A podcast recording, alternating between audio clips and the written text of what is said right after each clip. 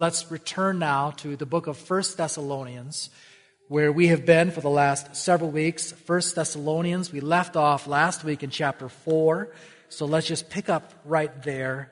And even though we covered the last, or rather the first eight verses of chapter 4, I want us to read those eight verses again, and then also cover verses 9 through 12. And this is continuing in the theme of a life that pleases God. So, this is part two of a two part um, series or two part sermon set here where we covered the first part last week. Look with me here at 1 Thessalonians, beginning in chapter 4, verse 1, where it reads this Finally, then, brothers, we ask and urge you in the Lord Jesus that as you receive from us how you ought to walk, and to please God, just as you are doing, so that you do so more and more. For you know what instructions we gave you through the Lord Jesus. For this is the will of God, your sanctification, that you abstain from sexual immorality, that each one of you know how to control his own body in holiness and honor, not in the passion of lust like the Gentiles who do not know God that no one transgress and wrong his brother in this matter, because the Lord is an avenger in all these things, as we told you beforehand and solemnly warned you. For God has not called us for impurity, but in holiness. Therefore, whoever disregards this disregards not man, but God, who gives his Holy Spirit to you. And now verse 9. Now, concerning brotherly love, you have no need for anyone to write to you, for you yourselves have been taught by God to love one another. For that indeed is what you are doing to all the brothers throughout Macedonia. But we urge you, brothers, to do this more and more, and to aspire to live quietly, and to mind your own affairs, and to work with your hands as we instructed you, so that you may walk properly before outsiders and be dependent on no one. Let's pray, and let's pray that we would live lives that please God. Uh, Father, as we look at this passage again, we see here a call to this church in Thessalonica to have a life that pleases you. And it was not only written for the original readers of this, but I believe these truth is, is for us today as well. And if that is not true of us right now, to say, I want to please you, then I pray that you would turn our hearts, that that would be the one pursuit of our life, is to live a life that pleases you, that we would enjoy it in the process. And I pray that you would use this passage and other passages today to, to inform us what that looks like, to challenge us in that, and ultimately we would lead a life that pleases you. In Jesus' name, amen. Several years ago, I worked with a young teenager that, as a boy, was what we would probably call a street child. He was a homeless one in a South American country. He had nothing. And one day, a loving man who was generous and compassionate looked upon this boy and says, I want to adopt him and bring him back to America where I will provide for him. I will protect him. I will give him clothing and food, a house over his head. I will even give him my name. And so this boy was adopted into this man and his family's home. Now, what would be the appropriate response for this boy that has now been adopted? Would you not agree that it would be gratefulness? And the life that says, I want to please you, the one who has adopted me? Well, the Bible portrays the gospel message in many different metaphors, and one of them is adoption. In the same way that this boy was on the streets of a South American city, you and I have been on the streets of sin, straying from God, helpless and hopeless. And a loving Father has come, our God, and has made a way for us to be adopted into his family through the shed blood of his son, Jesus Christ and his resurrection three days later.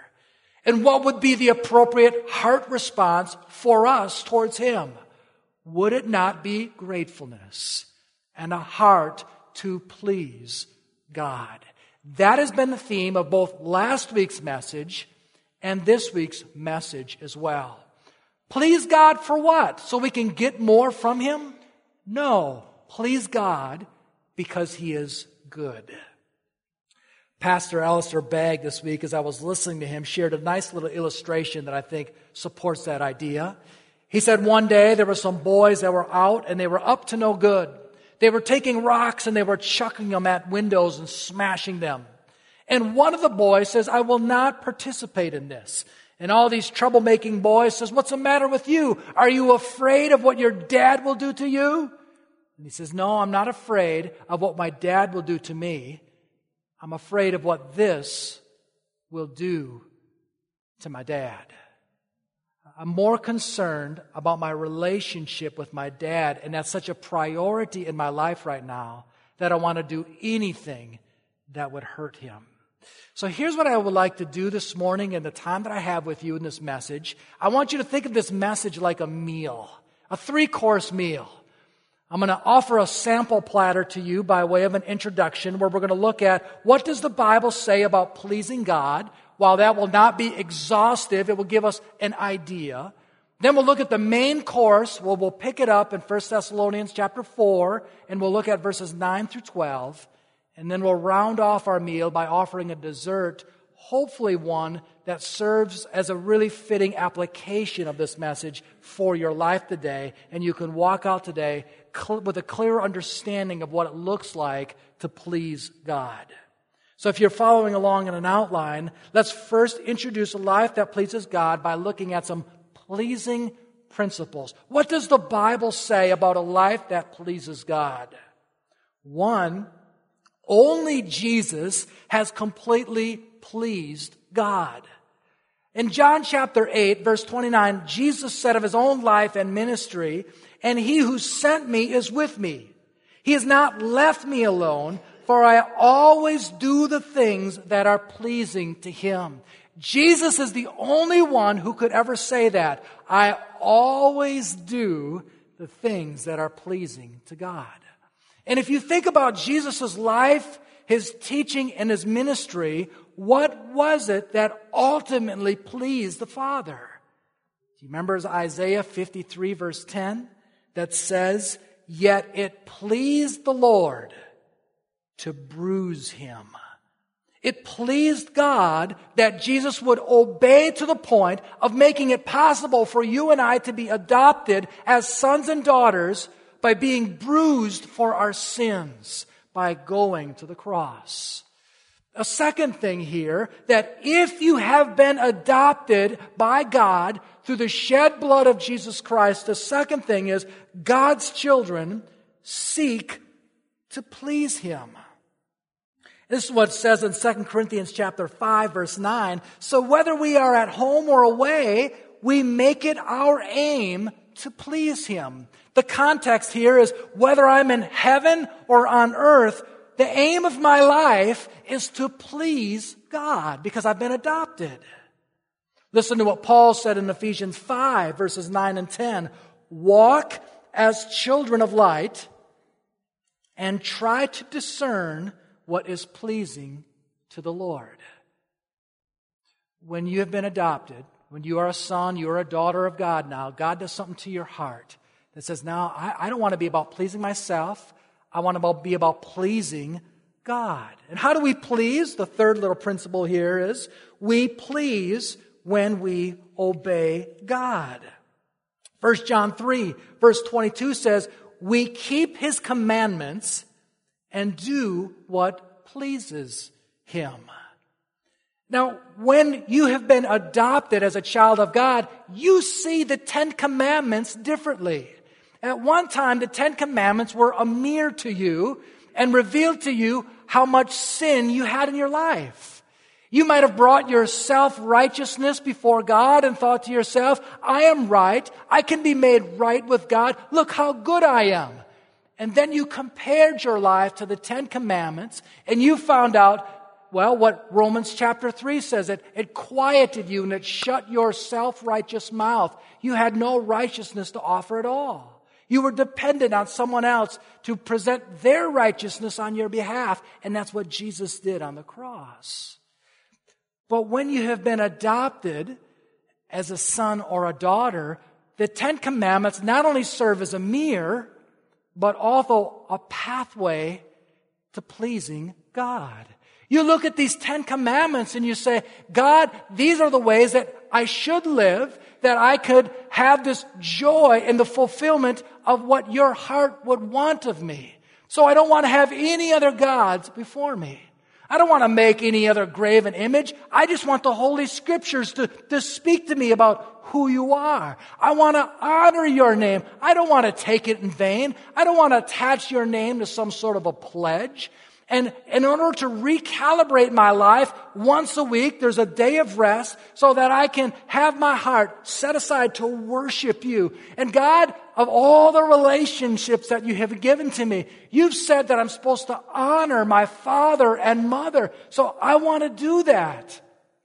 And I, I don't want to murder. In fact, I want to defend and fight for life and all the relationships that are within my life. I want them to be loving. And I want to offer forgiveness to people who have wronged me. I want to be faithful to my wife, to my husband. I want to have a life of purity. I don't want to lie. I want my life to be all about truth. I want to stand and live by this truth. I don't want to covet. I want to be grateful for all the good things that you have given to me.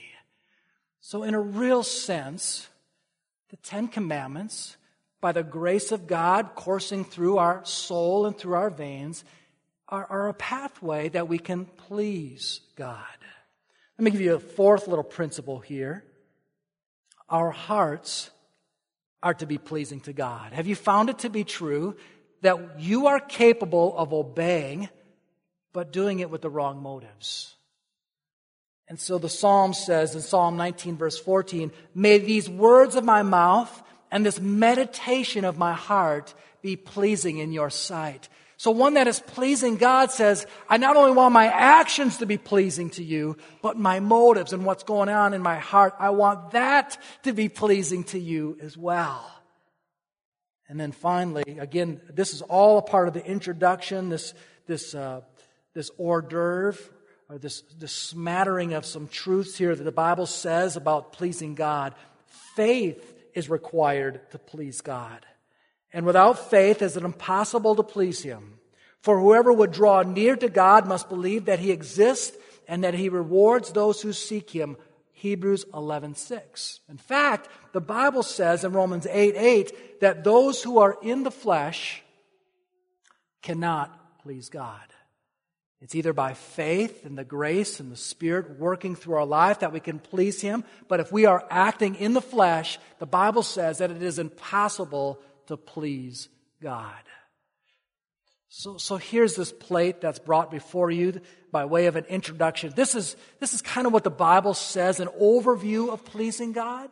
And I'm not presenting this to you today, by the way, of saying you want to please God so that you can have fulfillment and you can have happiness in your life. I, I just want a message today to say, hey, this is what the Bible says we are supposed to do. And, and we're not bringing ourselves into this and saying, I want to get something out of this.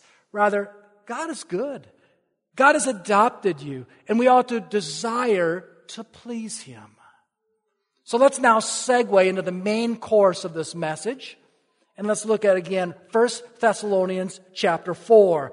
Pleasing God in 1 Thessalonians chapter 4. The first thing we covered last week is a pure life pleases God. We looked at the first eight verses of 1 Thessalonians chapter 4. Do you remember that? And we said in verse 3, this is what Paul wrote, for this is the will of God, your sanctification, that you abstain from sexual immorality. A life that pleases God takes the gift of physical intimacy and cherishes it, celebrates it, and exercises it within the relationship of marriage between a husband and wife. But we talked about last week that we don't take that outside of that relationship. Either in our thoughts, either in what we view with our eyes. We don't walk to it with our feet. And we even talked about things like our mind and, and what clothes we wear or what's in our home or whom do we live with. We want to have a life that is pure. So a pure life pleases God. And now let's get to the second part, which picks us up in our passage today. A loving life pleases God. Look with me at verse 9.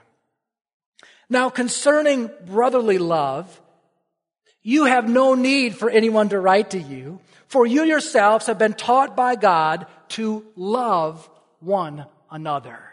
If you want a life that pleases God, what we're seeing in this passage right now is a loving life, the brotherly love, to be able to look at one another in a church family and say, I love them, not with just my words, but with actions. A loving life pleases God.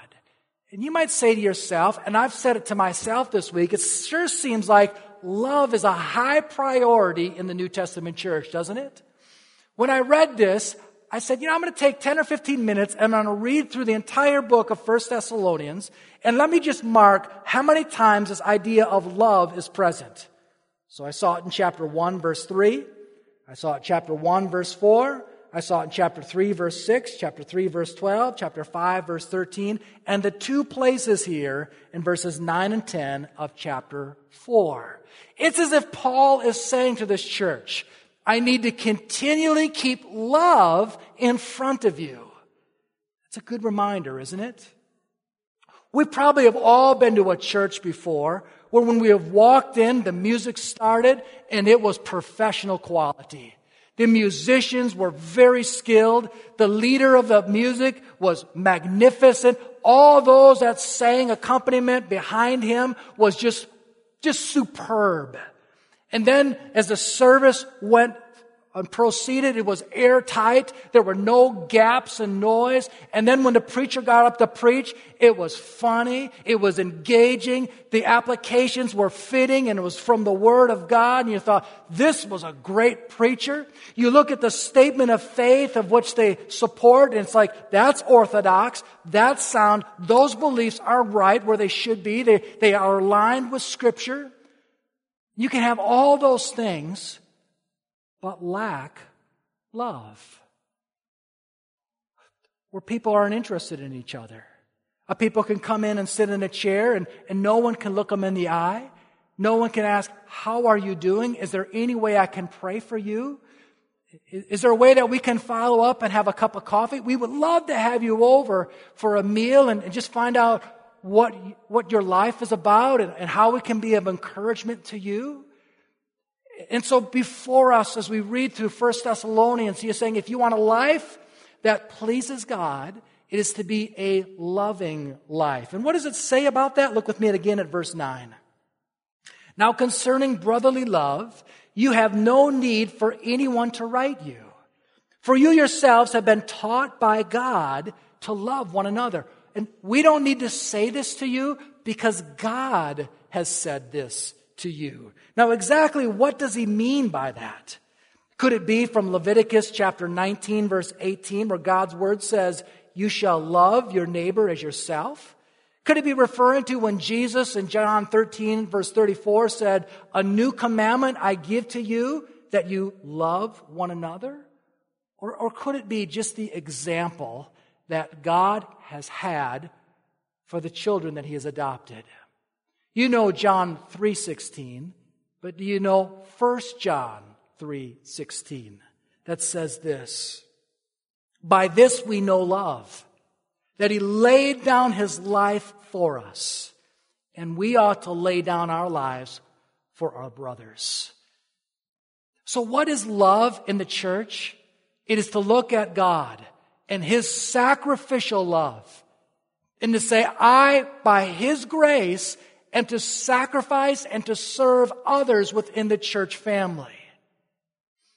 It was Warren Wiersbe in his little commentary that provided a helpful illustration. He said that a bird does not need to go to flying classes. It is in a bird's nature to fly. He said that a fish does not need to go to swimming classes. It is within the nature of a fish to swim. And he says that a Christian does not need to go to loving classes because if he has received the new nature of God and God is love, his new nature would lead him to love other people. So you want to live a life that pleases God, love one another. Look at what it says in verse 10 about that love. For that indeed is what you are doing, listen to this, to all the brethren. How much of the brethren? How many of the brothers and sisters within that church? To all of them. Now listen, Highland Crest, we don't have a big church here, but it's big enough for us to find a circle of friends that we are comfortable with and not to allow our comfort zones to be expanded. And if that is you, then I hope when you're feeling some conviction this morning as you look at the word all. Because that love is to be extended to all the people around you. We are not just to get into our own little life stage groups where people are, are our age and in our life situations. Rather, we are to allow ourselves to be expanded there to find people who are older, who are younger, that have children, that are widows, that are widowers, that are youth, that are children. And we are to get to know them in order to love them. I'll give you another thought here that we see. We see it here in verse 10. Perhaps you would say to yourself this morning, I'm glad he's speaking on this because I've been doing really good at loving others. In fact, I could check the box. If, if you looked at all the ways that I love people within this church, I am sure that I would be in the 90, 95 percentile. But look at the last part of verse 10. We urge you, brothers, to do this more. And more. So there's, there's no place here for you to be looking around and comparing yourselves. What he is doing is he is commending the people in that church, as I would commend you that are doing this right now. Praise the Lord. Thank you for the love that you are showing, the sacrifices that you are making. But God's word is saying to you, by his grace, continue to do that more and more. So no one here today could say, I got this. I have arrived. You want a pure life? Great. That pleases God. You want a loving life? That pleases God. And forgive me for offering another family illustration. It's all I have. It's, but as a dad, it, it, it helps me to look at this passage differently. But there certainly are times as, as I'm leading our, our family and I'm anticipating something. We're going on a long road trip. We're, we're about ready to take on a work task. We're about ready to go over to someone's home. And I'll pull the boys aside and I'll say, listen, this is what I expect of you. This is what I would like to see of you, okay? And then you know what happens? I'm just telling you, a lot of times that does take place. And I gotta catch myself and say to the boys, boys, what you are doing right now pleases me. I love it when you guys are getting along. I love it when you're doing exactly what your dad has asked you to do. And if I, as a sinful father, can experience that, how much more a loving father, when he has laid out for us very clearly what his expectations are of us. And by his power, by his spirit, we do it. Oh, how much that must please him. Let me give you a third one then, the final one here. As we look at the next part of our passage, it says in verse 11, and to aspire to live quietly. Now, this is a play on words. Maybe your translation would say something like this Be ambitious to have no ambition. Now, what in the world does that mean? To aspire to live quietly. To live quietly, the opposite of that is to be agitated, to be excitable, to be restless. I'll use this language of high maintenance. To always be asserting yourself. Instead, living quietly means to be calm, peaceful, content. May I use the word meekness? So it's like this be ambitious to be meek. And that's what he is saying here. The next part of verse 10 says, I'm sorry, verse 11, and to aspire to live quietly and to mind your own affairs. If you have been adopted by God as a son or daughter, then as a Christian, you are so preoccupied with God's business that you do not have time to meddle in others people's business. You're not interfering with other people's lives. And you know what the antidote to this is? Hard work. And so the, the third, the third element of a life that pleases God is a working life. Look at what it says here in verse 11. And to work with your hands as we instructed you so that you may walk properly before outsiders and be dependent on no one. This is kind of a shoe leather sort of message today, isn't it? You want to live a life that pleases God? Have a pure life, have a loving life, and have a working life. Have a life where you are working with your hands, you are exerting all you can as unto the Lord, and it will keep you from all sorts of other temptations of things that you should not be doing. In the Greek culture back then, manual labor was looked down upon. The slaves, the servants should be doing that. But Paul is saying, hey, work with your hands. Paul himself was a tent maker. And as I've thought about this passage, and I've thought about what life has been like over the last 14 months, I'm wondering if this is just speaking to some people here this morning. You don't have to raise your hand, but I wonder how many of you that are in the workforce right now has had a radical change in light of COVID.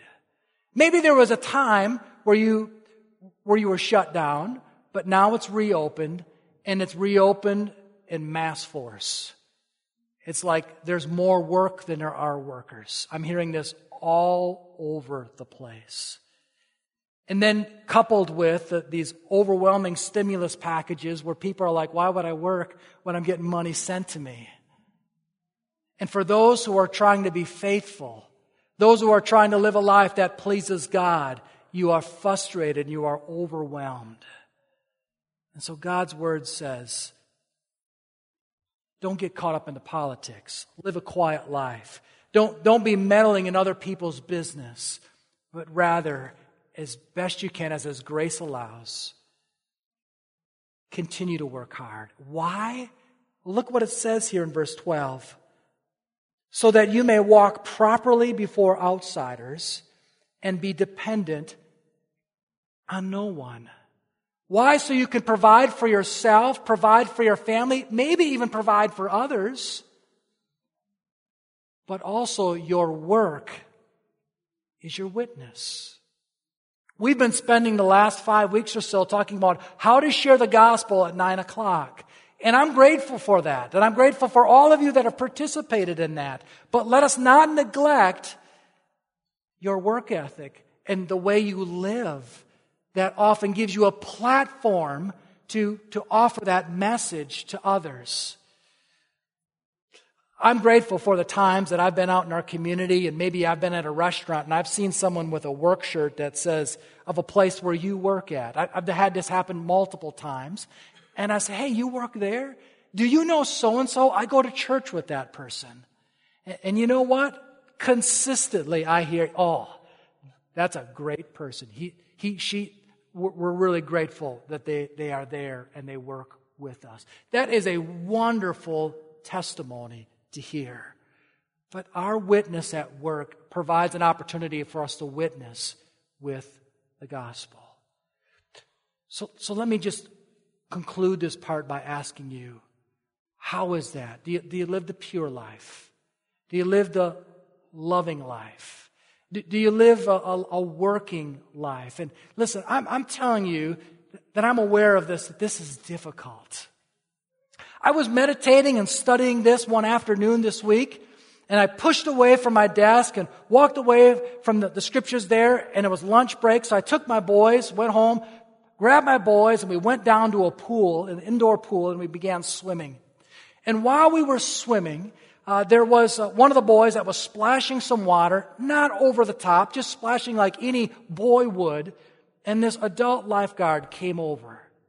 And he, and he warned him with a, with a real serious, stern look on his face and says, You cannot be splashing in here.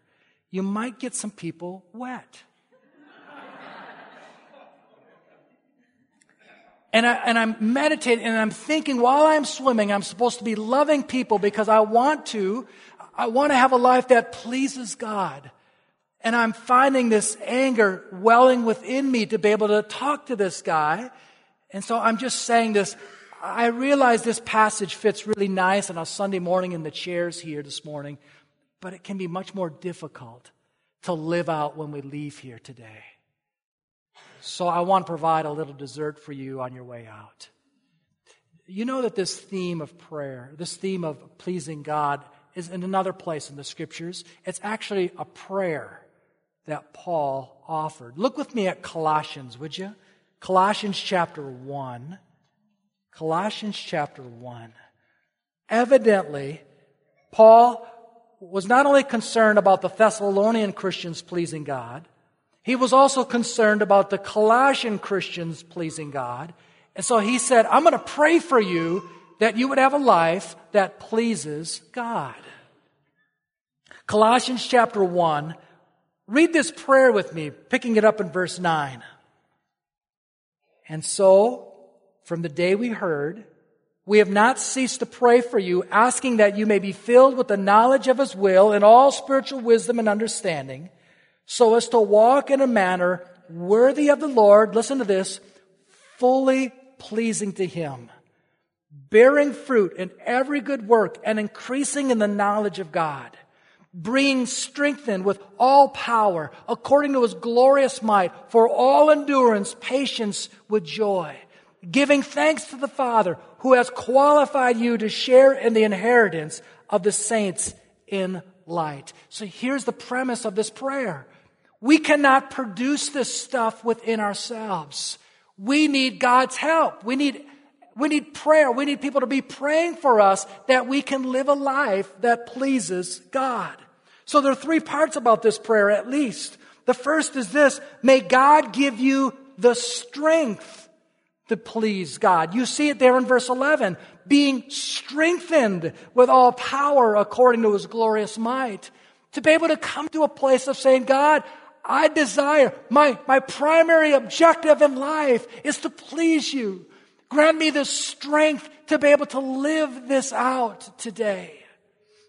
The second part I think we see of this prayer is may God produce fruit in your life that is pleasing to Him. We see that there in verse 10, so as to walk in a manner worthy of the Lord, fully pleasing to Him, bearing fruit in every good work and increasing in the knowledge of God. God, I need the Holy Spirit's fruit in my life right now. I need the spiritual fruit of self-control that I might live a pure life. I need the spiritual fruit of love that I can love others. I need the spiritual fruit of patience and faithfulness in my workplace and to be able to love others. Holy Spirit, you're going to have to work in my life right now to produce this.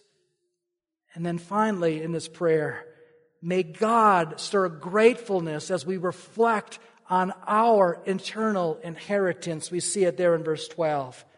Giving thanks to the Father who has qualified you to share in the inheritance of the saints in light. A part of this pleasing God as an adopted child is to consider where we have been and where we are and to live in this gratitude. Oh, loved ones, don't you want this life that pleases God? It's a life that's pure. It's a life that's loving. It's a life that works.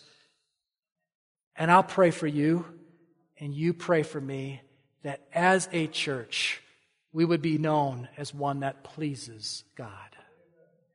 Let's pray.